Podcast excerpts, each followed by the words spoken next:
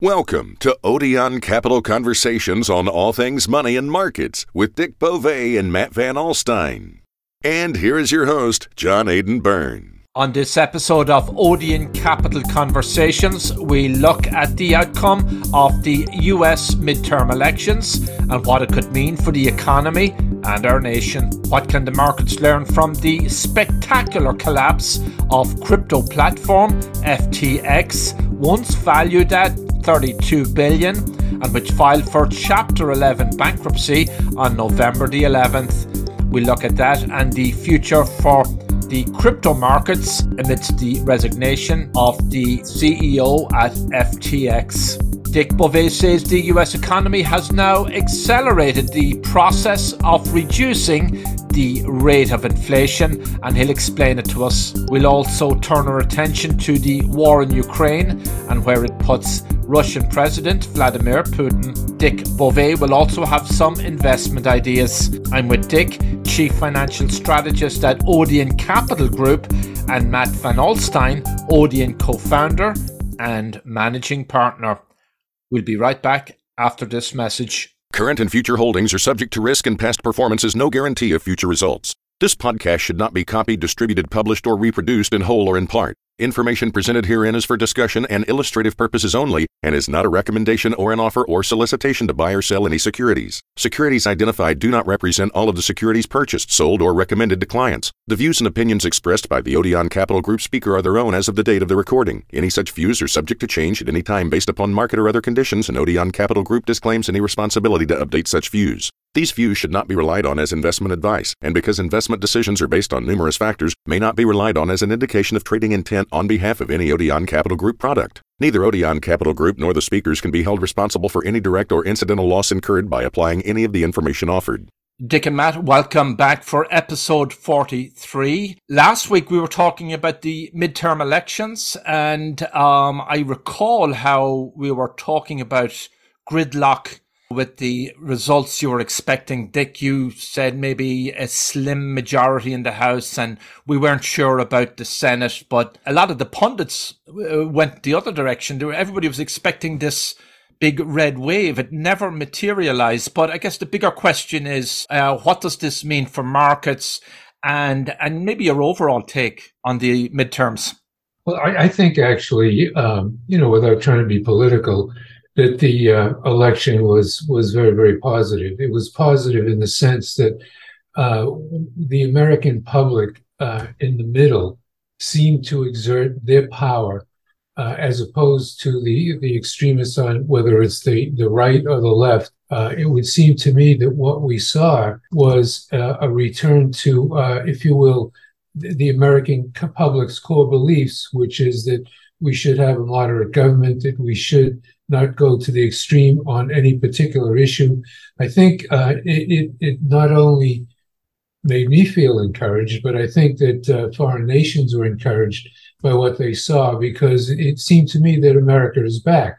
Now, I happen to like the fact that uh, the Republicans are going to have, I, I would assume they have the House, that the Republicans are going to have one House and the Democrats are going to have the other because I don't like extremist bills coming out of Washington. And it's unlikely, given the structure, that we'll have uh, extreme bills coming out of Washington. I think uh, that I, am a big believer that gridlock is more positive than having a, a, very strong view one way or the other. So I, I like the I like the results of the election. I thought they were positive for the markets, uh, although I think inflation is a far bigger issue. But the point is, uh, I think the election came out really well. Yeah, I mean, I, I, think the the only thing that's consistent about these election results every every two years or every four years is how wrong the pollsters are and how wrong the media is. And you know, everything Dick said was right, but he he he was just representing his own view. I think I think the frustration from my perspective is we get guided, and this is this is probably a frustration over everything, including you know COVID and Ukraine and how we leave Afghanistan. Like the media and the government kind of comes together to kind of build up an expectation that you kind of think that's going to happen. Like I expected a red wave, not because I know anything about, um, you know, politics or having a view of who was going to win, but because the so-called experts predicted a red wave. They said, you know, this might be the highest number of Republican representatives in in the House and the Senate and since Reconstruction, and it didn't happen. And I think that feeds, at least on the conspiratorial side of things, an unease that maybe something's afoot. And I, I just wish that wouldn't happen. You know, I talk about a lot about how I wish the government worked properly and how, you know, we we we, we don't have leadership and we don't have people who are forward thinking. I think it flows through to media in the sense that if we're going to have a close election like we just had, it would have been nice for the media to say we don't know what's going to happen rather than basically come out confidently and say oh where there's going to be a red wave then when it doesn't happen it feeds into you know conspiracy nut jobs views. And I, I just don't like that. The other thing that i really um, don't appreciate from the media since i'm since i'm ragging on them so much is that the, they say things with such confidence then when it doesn't happen they act like you know they were the victims as well. And, and they go and blame the pollsters. And the truth is the pollsters I, I don't know if they don't know what they're doing. And I, I get it that this is the first time that the the the polls have been wrong you know towards the democrats and that the democrats outperformed i think the polls by seven or eight points in in competitive races. But prior to that it was republicans. And so now now they're wrong to the other side. So this 2024 election I think we just all need to remember don't believe anything you hear because something else is going to happen. I would say the one area where the pollsters were most wrong, and I think it seems like the area where the Republicans got most surprised was election deniers or the so-called um, truthers or the so-called people that think you know Donald Trump won the 2020 election. From my understanding, those are the Republicans that really got their, um, you know, really really lost bad and and I think in some ways that's good for America that election denialism is is not a trait that is rewarded by the at the ballot box. Polling has has some structural flaws in the last decade or so just because the way technology has moved. I mean, a lot of it is still being done by landlines and who has landlines anymore? So, so that skews some of it. And the other thing is, um, interestingly enough, the, the Republicans picked up 5 million more votes, the overall vote, they, they won in the popular vote. So it, it's hard to know. And they also picked up a lot of extra seats in, you know, in New York and in some other areas, which were deep blue states. Well, I think, you know, you're right about the uh, structural problem because it's been, uh, I've, I've, read pieces in which uh, it, has been indicated that uh, those people who are most likely to respond to a pollster tend to be well educated and wealthy, uh, whereas people who are not well educated and wealthy tend not to respond to pollsters. So the pollsters don't seem to be getting, you know, a true picture of the U.S., uh, if you will, uh, electorate. They're getting a picture of people who respond to them, which apparently is not the uh, total U.S. electorate. But you know, again. Uh, I, I, don't like government, um, you know, interfering in the economy. I believe strongly that one should rely on what occurs in the economy to drive the situation. And uh, I think it, it's very good that the Republicans picked up more votes uh, because it wasn't the right wingers that, that got the votes, it was the centrist Republicans. And I think if you get the centrist Republicans working with the centrist Democrats, you can do things in government which will be productive. I would expect that they are going to open up these pipelines now. I, I, I would expect there will be an understanding that uh, there's got to be more incentive for manufacturing in the United States. I, I, I think there's an understanding that there's got to be more spending on defense. I think all of these themes which are required are, are likely to be there more so than impeaching this guy, suing that guy, you know, you know, denying this, you know, arguing that. I think we're getting more to the center, and I think that's extremely positive, and I think that's what this uh, election showed. Dick, in terms of then the, the House, so uh, McCarthy, we presume, gets the gavel, and uh, the Republican side tends to be more pro business. Uh, they can influence the composition of all the committees. Um, they have the bully pulpit. So will that have, what's the overall impact of that? I'm wondering. It's yeah. good because number one, the Democrats have all those powers in the Senate. The Republicans have all those powers in the House. So neither side can, uh, if you will, bully the other side into a particular point of view. Both sides, if they want to get any legislation done, have got to uh, come to these conference committees when a bill is passed and come up with a centrist point of view as opposed to an extreme point of view. I think McCarthy, assuming that he does get the gavel, uh, will have a tough job because essentially he doesn't. And McConnell, when he goes to the Senate and says, you know, I want you to do such and such, the Republicans fall in line and they do it, right? McCarthy yeah. is not going to be able to go to the Republicans in the House and say, I want you to do such and such because he's he's not trusted throughout the Republican Party. So so the net effect is he won't have the amount of power that one would assume that a leader would have, you know, the, the way Pelosi had on the Democratic side. So again, I, I kind of like it. I like the fact that people are forced to compromise. They're forced to compromise in the House. They're forced to compromise the House with the, you know, the Senate. They're forced to to to, to stay away from extreme positions in both areas, which I've now said 17 times. But I, I just think this election was very very reinforcing of a very positive view of the American electorate, of the American system, of the way we do things. I, I, just think this was a great election because there was no winner and there was no loser. And that, that I think is really positive. Well, speaking of polling, um, real quickly, I think it was back in 2016, the pollsters also got it wrong with about Hillary and Trump. They were expecting Hillary to, to romp home and she didn't. So again, something going wrong in polling in America. It's got to catch up to the new age of social media. I, am going to get a little lighthearted here. Maybe we could blame the defeat of for the Republicans or their loss of seats that they thought they were going to gain on the CEO at that cryptocurrency exchange. Um, Sam Bankman Fried, that guy uh, exploded. The whole cryptocurrency exchange uh, went up, and that was really big news in the middle of uh, vote counting. I mean, how can we make sense it was not a factor in the election. No, no, I know, I know that, but I'm just saying, how how do we make sense of what happened? To me, it's just a spectacular um, disaster in many ways. It is, but it's it's again it's a really good thing. Uh, not, not for the people who lost all that money, but it's good because it is going to force again a move to the center.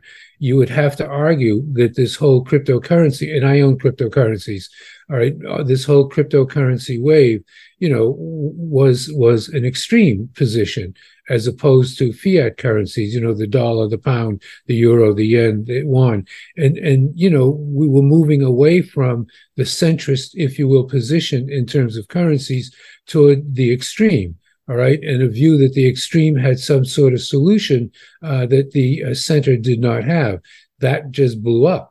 All right. Not only did it blow up, but the, the reaction to that is going to be, you know, reasonable in my view, regulation coming from the SEC and from central banks, you know, around the world. Number one. Number two, the the increase of companies like I'm hoping BNY Mellon will step up and, and if you will, start to custody the, these tokens which are created, which is what the cryptocurrency is, the tokens, right? So that, that they'll start to uh, custody these tokens so that the safety will, will be increased dramatically in the system. They have BNY Mellon has been looking at it for two years, but they haven't decided to step up and do this.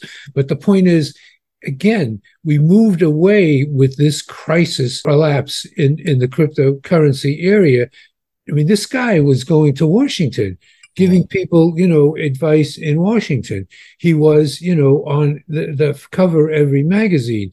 I heard a, a Bloomberg uh, uh, podcast that was done using him as the centerpiece, which which I listened to. It was all wacky stuff you know, that was not grounded in safety, rationality. And again, I own cryptocurrency, so I'm not knocking cryptocurrencies. Uh, but but what I I want is what he did I want this thing to move to the center where it can be regulated, where it can be overseen. And I think once that happens, cryptocurrencies will start to move up in price again.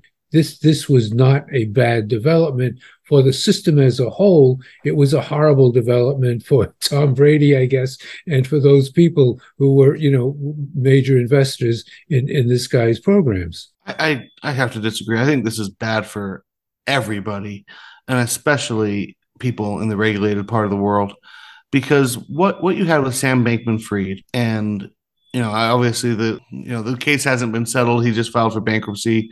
Uh, it was it, obviously a a quick bankruptcy because there's not a lot of details in it because it was a desperation move.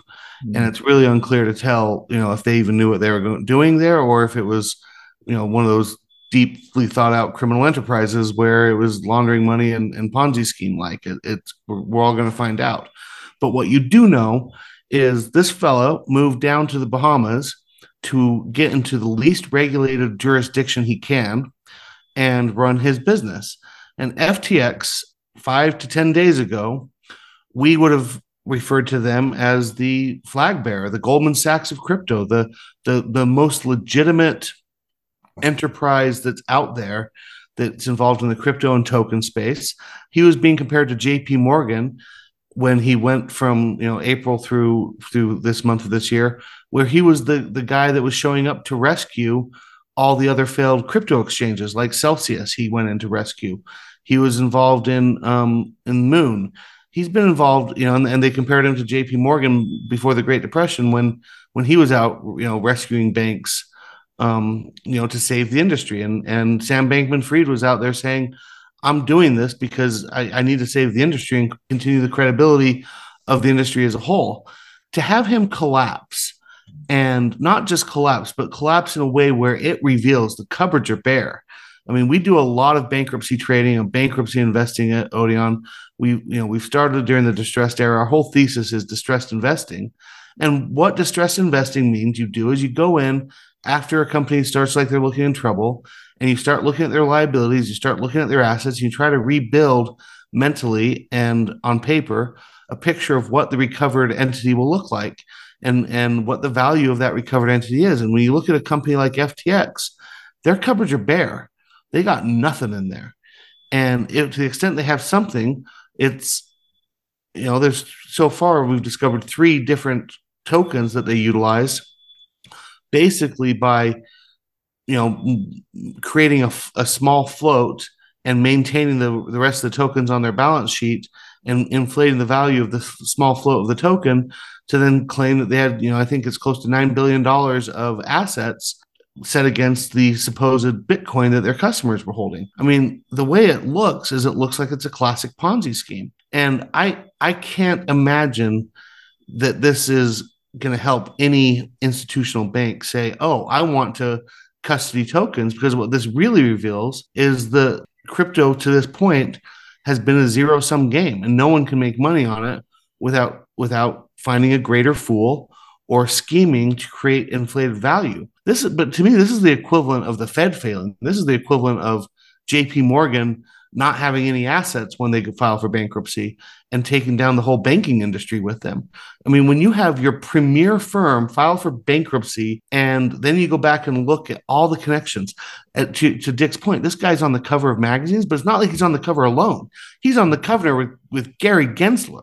I'm I'm a co-owner of a regulated business regulated by Gary Gensler. There's no shot I could get a meeting with him. But Mr. Crypto, who's not regulated, who goes offshore to hide his regulations because he pours his money around, he gets overlooked by the regulators. And to me, this is a roadmap of if you want to be corrupt, if you want to be shady on Wall Street, if you want to be shady with other people's money, you have a roadmap. Get offshore and donate to the party in power and, and become the largest donor in the country so you can get a meeting anywhere you want while you're sponsoring sports teams, buying up billboards, buying um, you know, stadiums, I mean, this guy was everywhere, buying Tom Brady, buying Gisele, like The, the list of celebrities that this guy has not is, is is impressive. But then go down and look at the list of the of the politicians.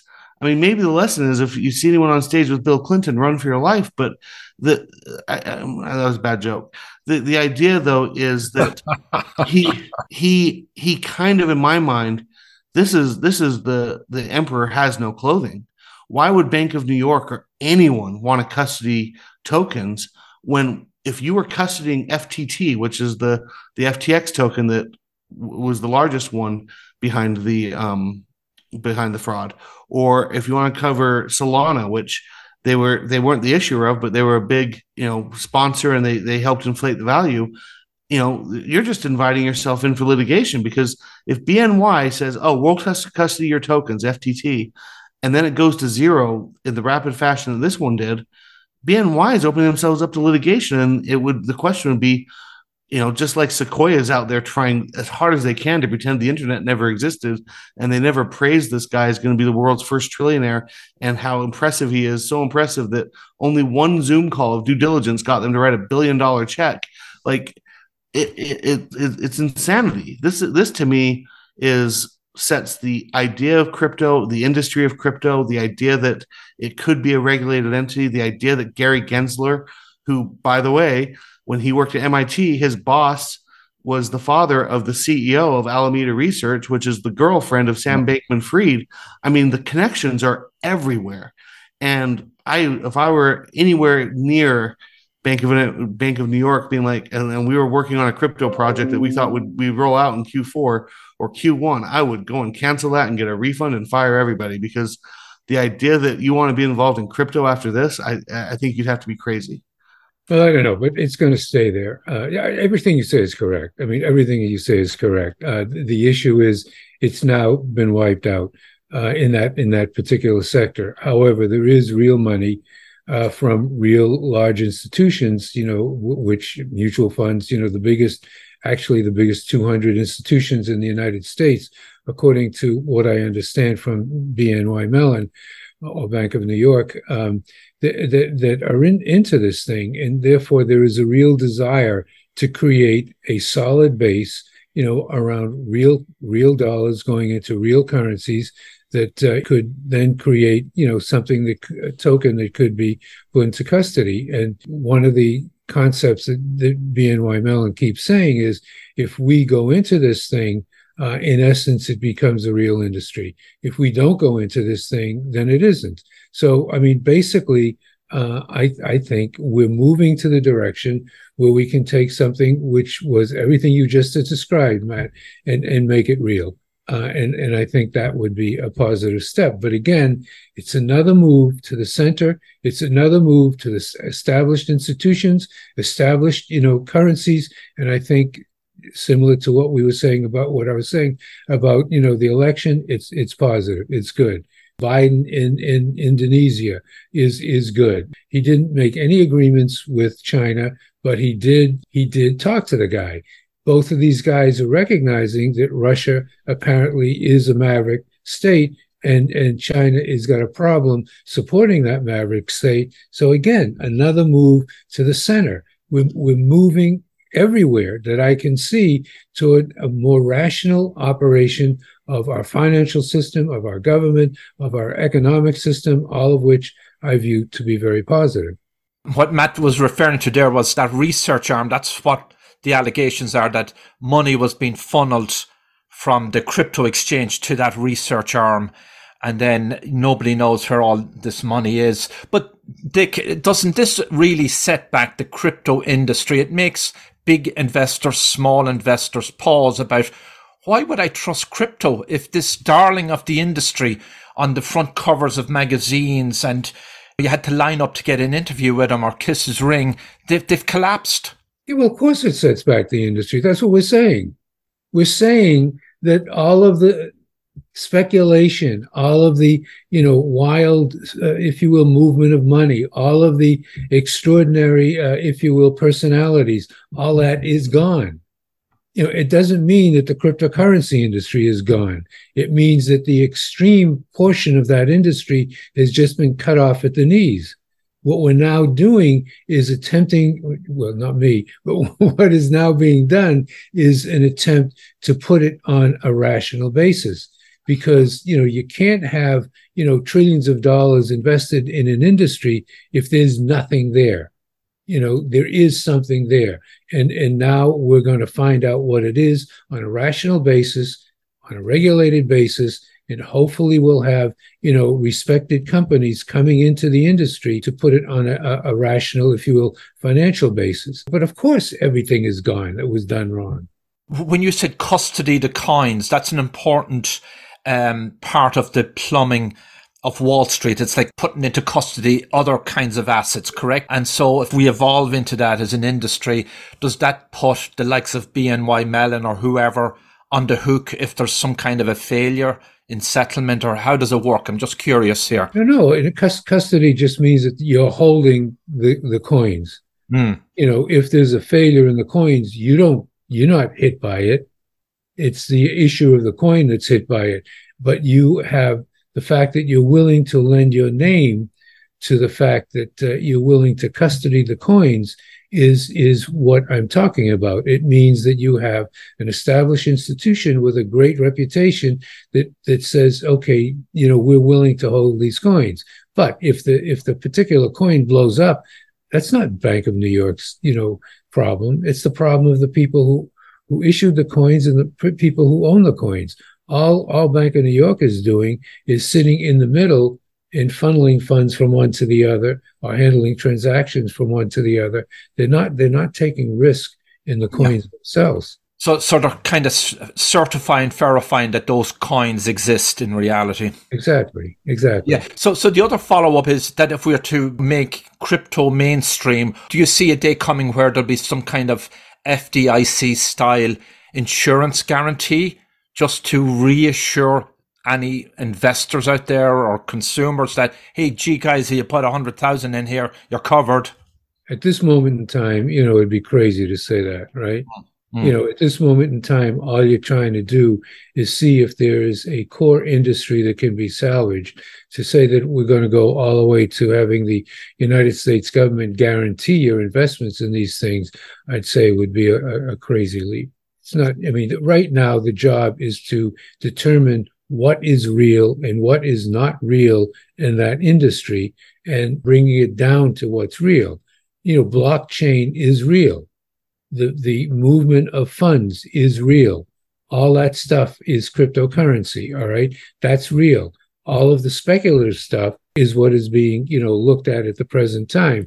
And, and by the way, the guy didn't do anything on the surface to say that he took money from customers' accounts and invested it in his projects is not illegal.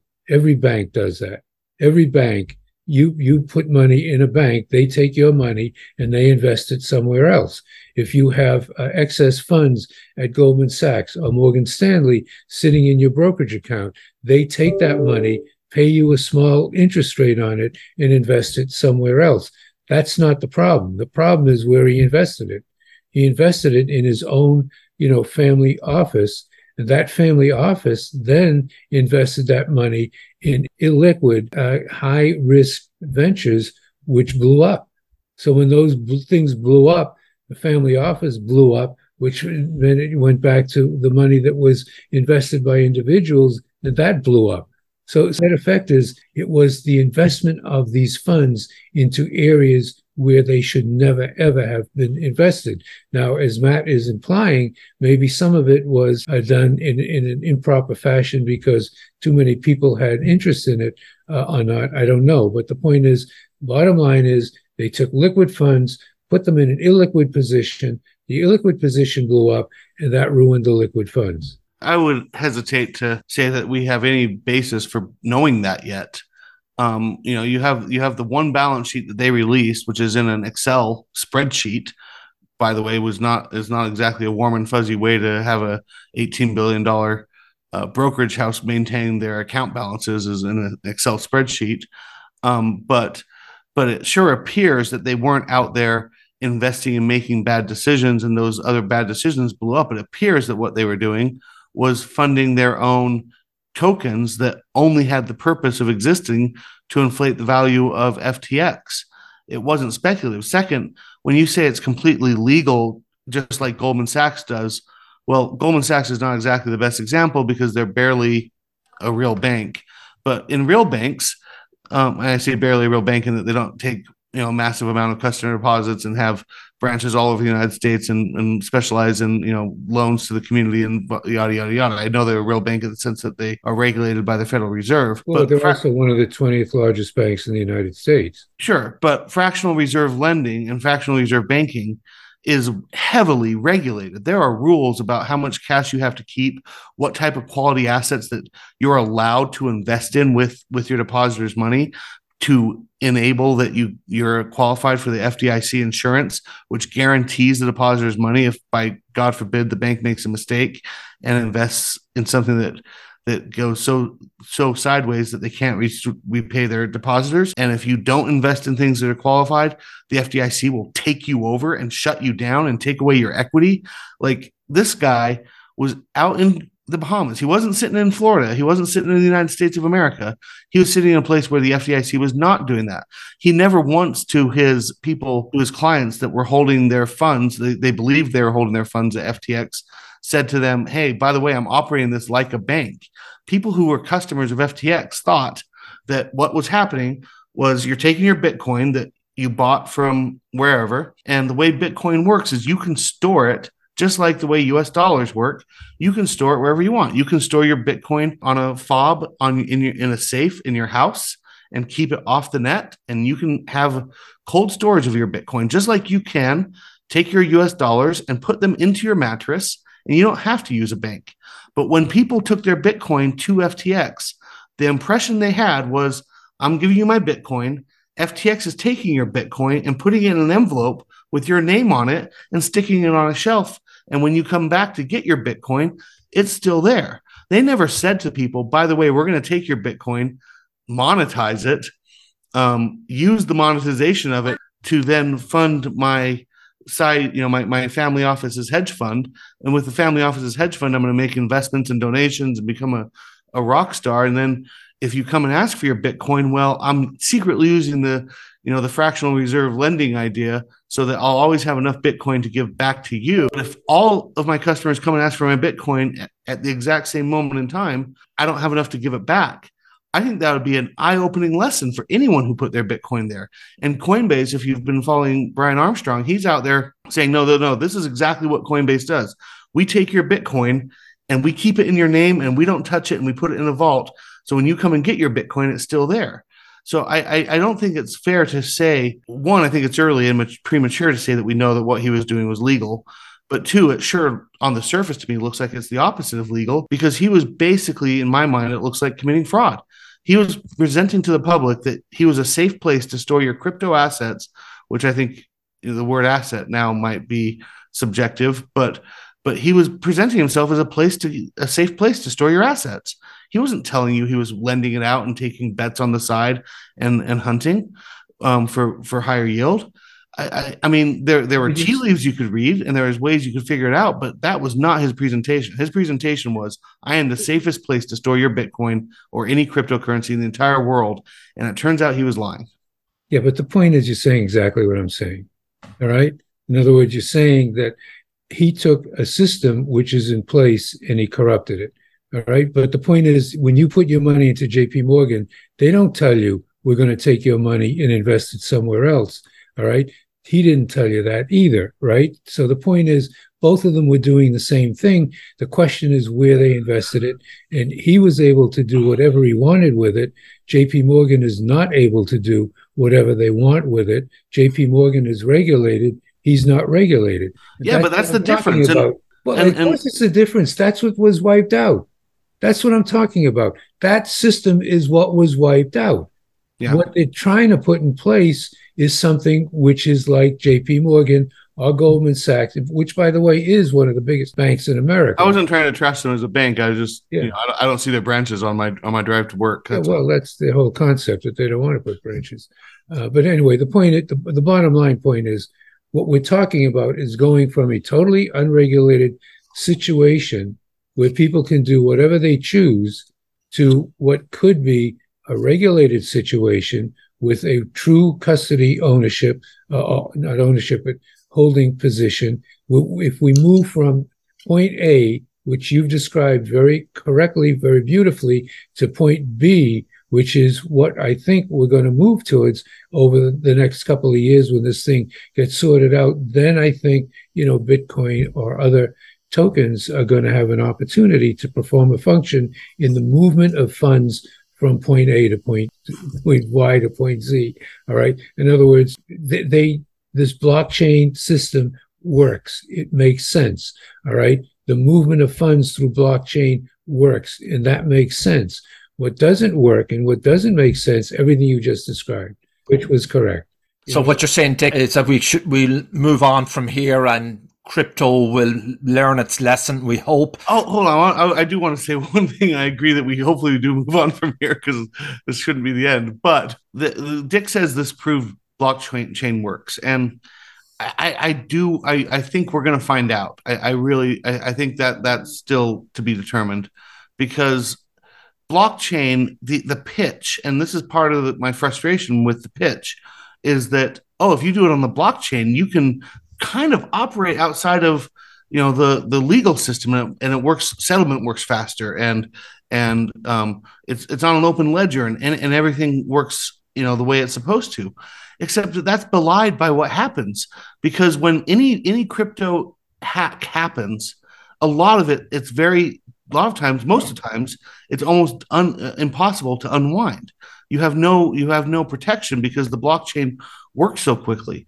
It, it's unclear if this is true or not, but a lot of newspapers have been reporting it, including the New York Times, that post bankruptcy filing, over $650 million of Bitcoin on the ledger has been stolen, slash hacked, slash removed from FTX because the employees there that have the, the, the keys and the and various people who who have access or hackers who had access they can go in and they're literally stealing the money. If this were a bank and they filed for bankruptcy, there would be checks and balances before someone was able to take $650 million out.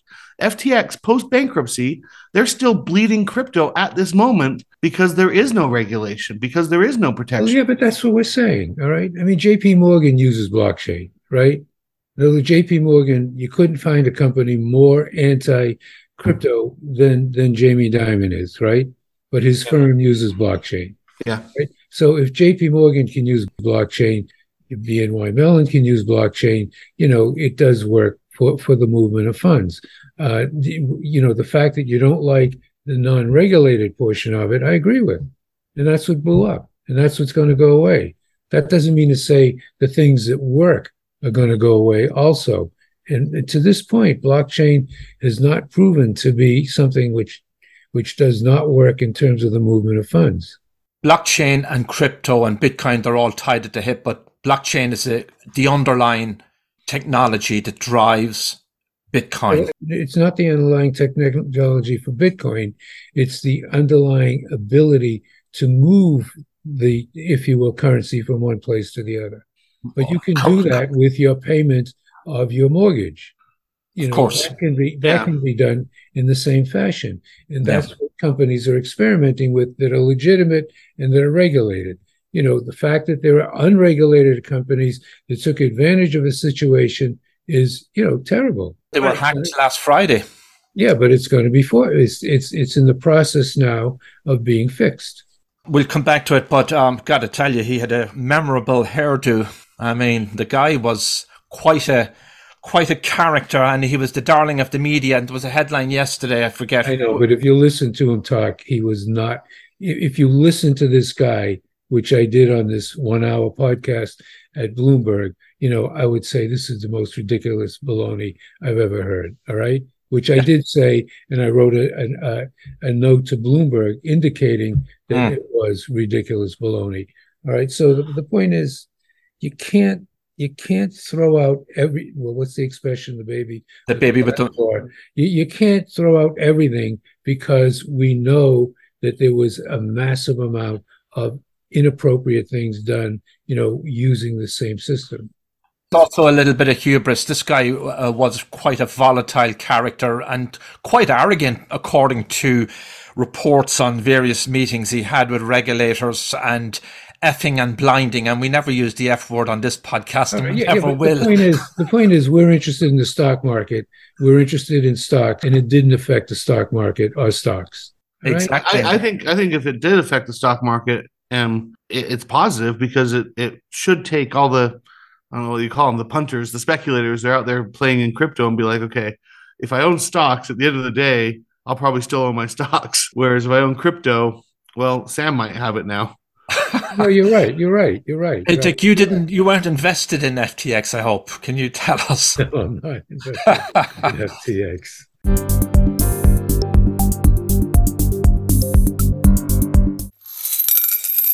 Well, you have a great note out um, this morning on uh, some positive news, it seems, on inflation. And you headline it Inflation is dying. Most indicators suggest it is about to come down rapidly, in your own words. And a kudos to you, Dick, because you called it early. You, you were talking about runaway inflation this year, and now it's starting to ease. And one of the interesting data points that you had come out with, which always struck in my mind, was that inflation was just gone gangbusters. And at one point, it appeared in the US system, money was growing 10 times faster than physical output, as it were. But so inflation is coming down? Well, yeah. I mean, basically, as you know, because you did a podcast with me in March of 2021 in which you know it, I indicated that inflation was out of control, uh, and also you know on these podcasts, you know when the June numbers were published in July, you know we came out and said that inflation had peaked. Right? It's on these podcasts and it's on the stuff that I wrote, written and sent to customers. Uh, but what if you take exactly the point that you made? All right, that you know when we were saying inflation was out of control basically it was because money was growing at a faster rate than economic output. Right now, money is decreasing. In other words, if you take the M2 numbers published by the United States government, uh, by the Federal Reserve, it shows that the money supply of the United States is going down. Well, the output of the United States is not going down. So if you believe that excessive money creation, for a whole bunch of other reasons, is what caused the inflation in the first place. You got to believe when the money supply isn't even growing as fast as the economy, that inflation will be killed. It will die. And I think that, uh, you know, the numbers that we've seen since June, since the June numbers, June, you know, the CPI was at 9.1%. And every month since then, it's come down. And, and on this podcast, we said that that is what would happen. Uh, you know, and now I think it's become evident that the um, acceleration of the decrease in inflation is underway because if you take a look at the, the, the, the federal deficit, it's come down. It, it was four and a quarter trillion on a, on a seasonally adjusted basis a couple of years ago. It's 600 billion right now. Massive decrease. The Fed is not buying, printing money to buy, to buy treasuries. They're selling treasuries. The, tre- the Fed has fewer treasuries now than it had a few months ago the um, money supply, as I mentioned to you, is coming down. It's not it's not growing ten times faster than the economy. It's growing as fast as the economy. If you take a look at the uh, commodity prices, they're coming down. If you take a look at the PPI, it's slowing up. If you take a look at the consumer price index, you know it's backward looking, as we've discussed often. But once it starts to catch up to what's going on in the real world, the biggest component of the CPI, which is home ownership, is going to come down.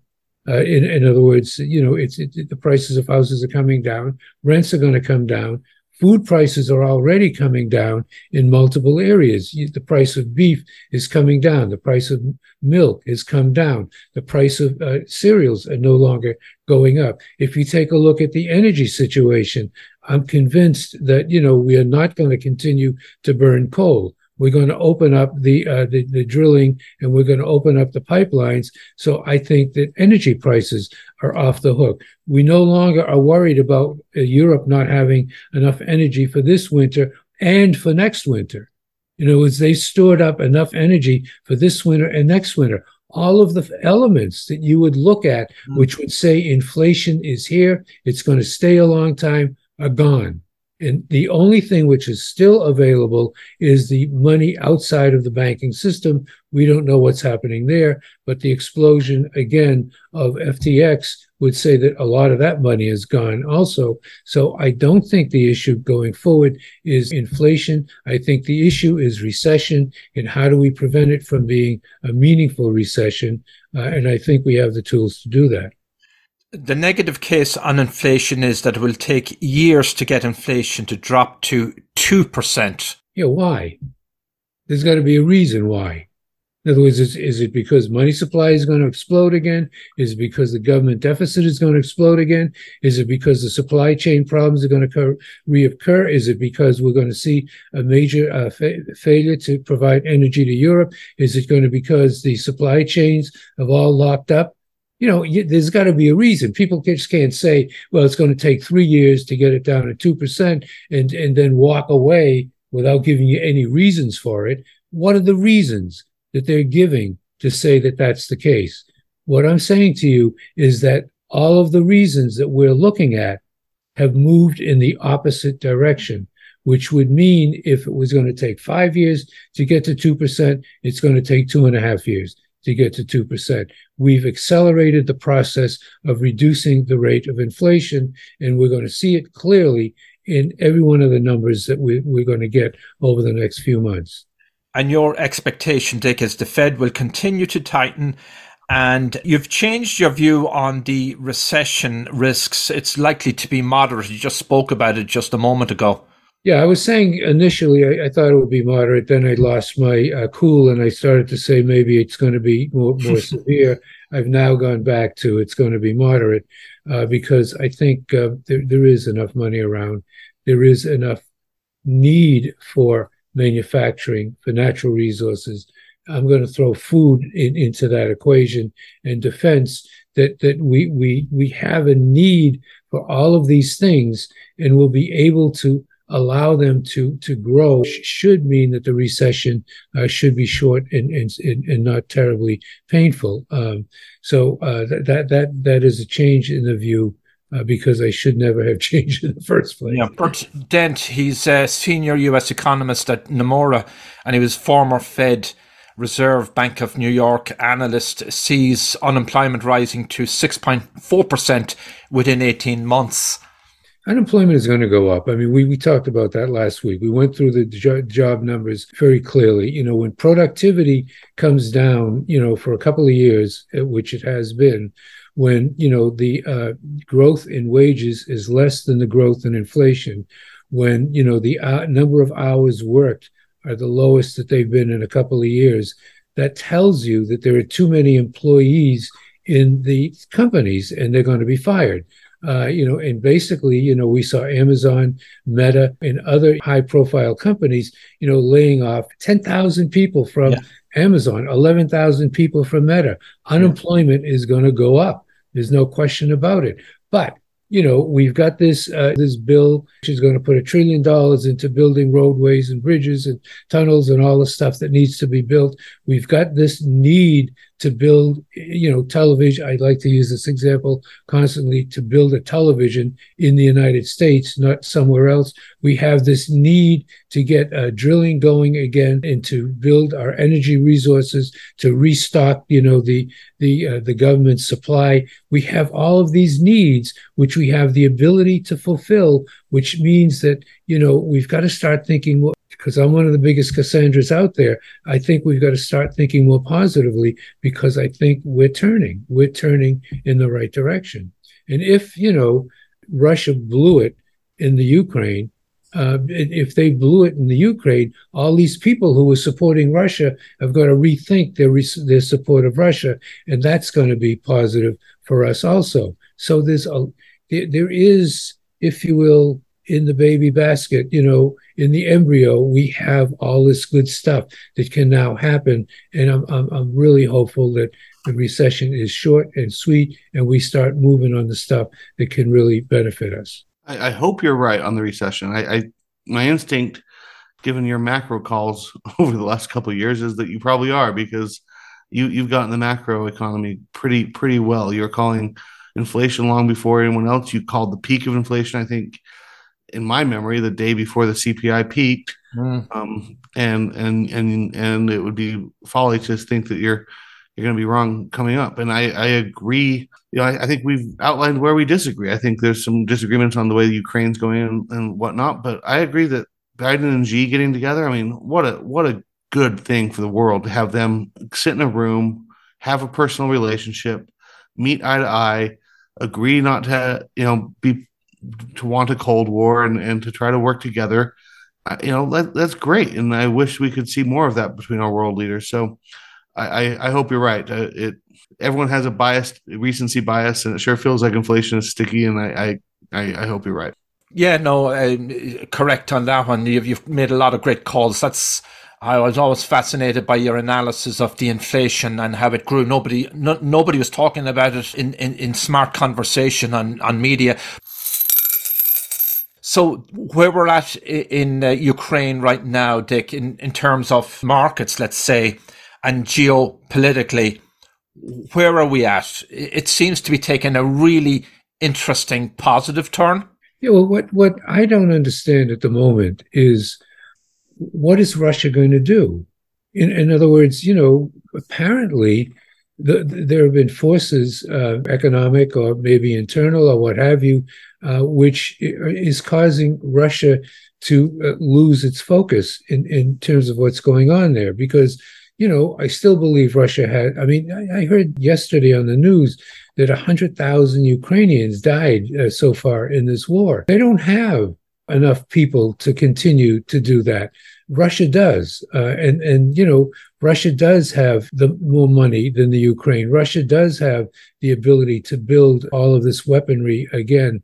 Uh, so what what are they going to do? I don't know. I mean, we're sitting here. This this Kherson thing is extremely important and, and I like to go back to history all the time, but kind of in, in caps, encapsulating the issue, the Russians owned the Ukraine, right? And this guy, Catherine, well, Catherine the Great and Potemkin decided they want to take over the Crimea. So they built a city called Kherson, which would allow them to uh, stage their, uh, if you will, military and to, uh, you know, the, the Black Sea was close enough to build their navy to to attack Turkey to get the Crimea back, right? And it worked because they they they controlled the staging point, they controlled the the entry to Crimea, right? Now, you know, the Russians took it over and they thought that they had locked up the area so that the, the Ukrainians couldn't get back into it. And Ukraine has now taken it. And so they now have the key to get back into Crimea. So is, is Russia simply going to sit there and let one negative thing after another happen. I think they've been dissuaded from talking nuclear by their allies. Uh, I, I, what, what are they going to do here? I, I just don't have a clue, and, and it's really making me wonder because they, they're getting their butt kicked right now, and, and the whole world knows it, and I don't think they can live with it.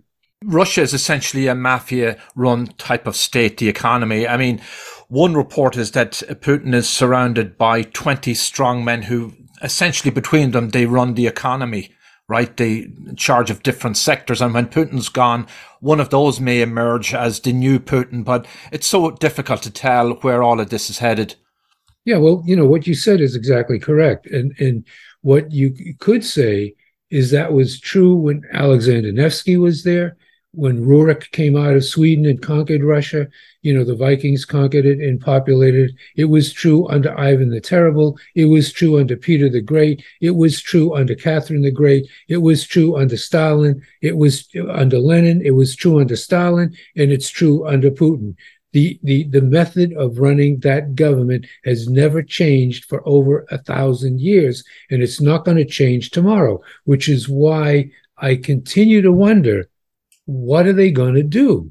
Because they can't continue to be denigrated. But I mean, this group of 20 is going to put out a statement, apparently, which is going to denigrate them. They cannot continue to be denigrated by the whole world. They cannot have their allies start to walk away from them because they've proven to be too weak. What are they going to do? And that's the that's the thing that I don't understand. Um, because these 20 oligarchs, you know, are not going to live with what's happening now. Putin can't live with what's happening now. They have got to react. I don't know if they simply walk away from Ukraine, they're finished for a decade. Well, I, I feel like there's an in between that that you know is is more of a natural landing spot than the two extremes I think you just described, and I think it's kind of going back to where things were in twenty you know starting in 2014, where Russia has a presence in the east, um, you know, not as far as Kherson, and they kind of stay there like they have for the last eight years because they've been there for eight years and it wasn't a problem until you know they went deeper and trying to take Kiev in in February of this year. But they you know they've been in Crimea for a long time as well.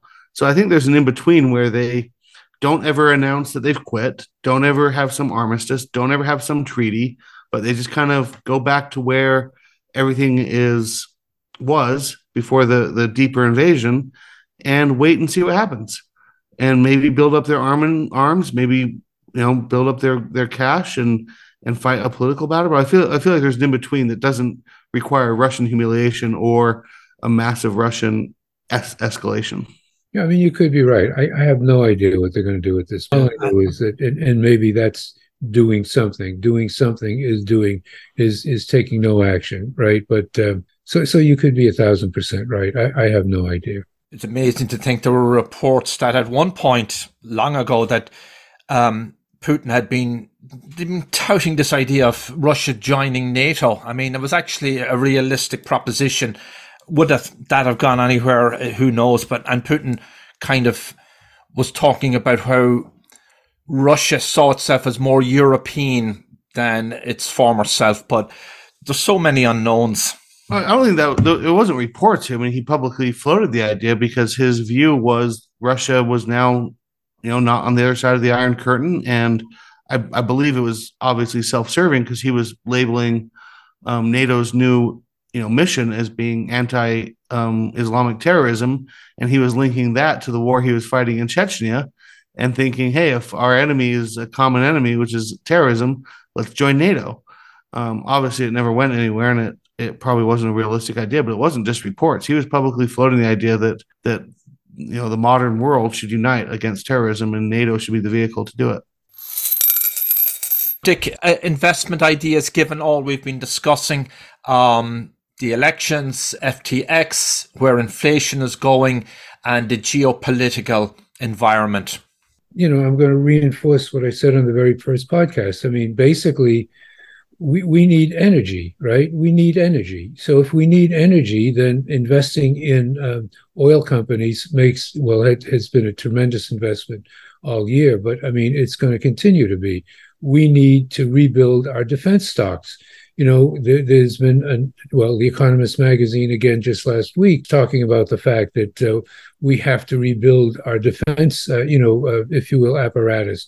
So defense companies make a lot of sense we need, uh, and, and again, uh, everybody now seems to recognize this. It's happening in the market already. We need to build the manufacturing capability of the United States to, to, to make ourselves invulnerable to someone cutting off our supply. So, you know, manufacturing is, is going to be important. And the other thing that is, is evident, uh, particularly when we talk about the Ukrainian grain deals uh, and whether Russia is going to extend it or not, which apparently it is, uh, there, there is, uh, you know, supposedly one quarter of the people on this planet that don't have enough food to continue to, to survive. Mm-hmm. Uh, we need food production. So the basics, the basics, not, you know, stuff related to technology that makes it easier to have, to use my example, better earphones at Apple. That's not where you want your money. You don't want your money in, in technology which is going to improve, you know, the number of viewers that Disney or, or, Netflix has. You don't want your money in consumer goods that, uh, I mean, apparel prices are dropping, right? You know, you don't want your money in, in that, that type of operation. You want your money in food production, manufacturing, defense production, natural resources, no, notably energy production. That's where you put your money. And again, that's all funded by banks, which means that I think that the banks are very attractive uh, in that in that same mode.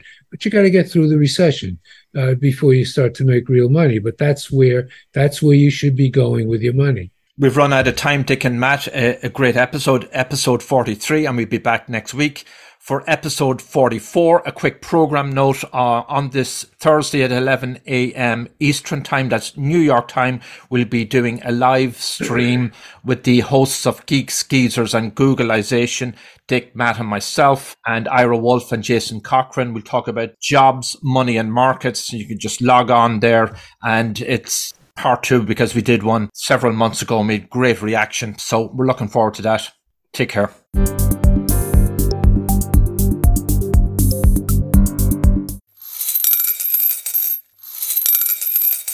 Current and future holdings are subject to risk, and past performance is no guarantee of future results. This podcast should not be copied, distributed, published, or reproduced in whole or in part. Information presented herein is for discussion and illustrative purposes only and is not a recommendation or an offer or solicitation to buy or sell any securities. Securities identified do not represent all of the securities purchased, sold, or recommended to clients. The views and opinions expressed by the Odeon Capital Group speaker are their own as of the date of the recording. Any such views are subject to change at any time based upon market or other conditions, and Odeon Capital Group disclaims any responsibility to update such views. These views should not be relied on as investment advice, and because investment decisions are based on numerous factors, may not be relied on as an indication of trading intent on behalf of any Odeon Capital Group product. Neither Odeon Capital Group nor the speakers can be held responsible for any direct or incidental loss incurred by applying any of the information offered.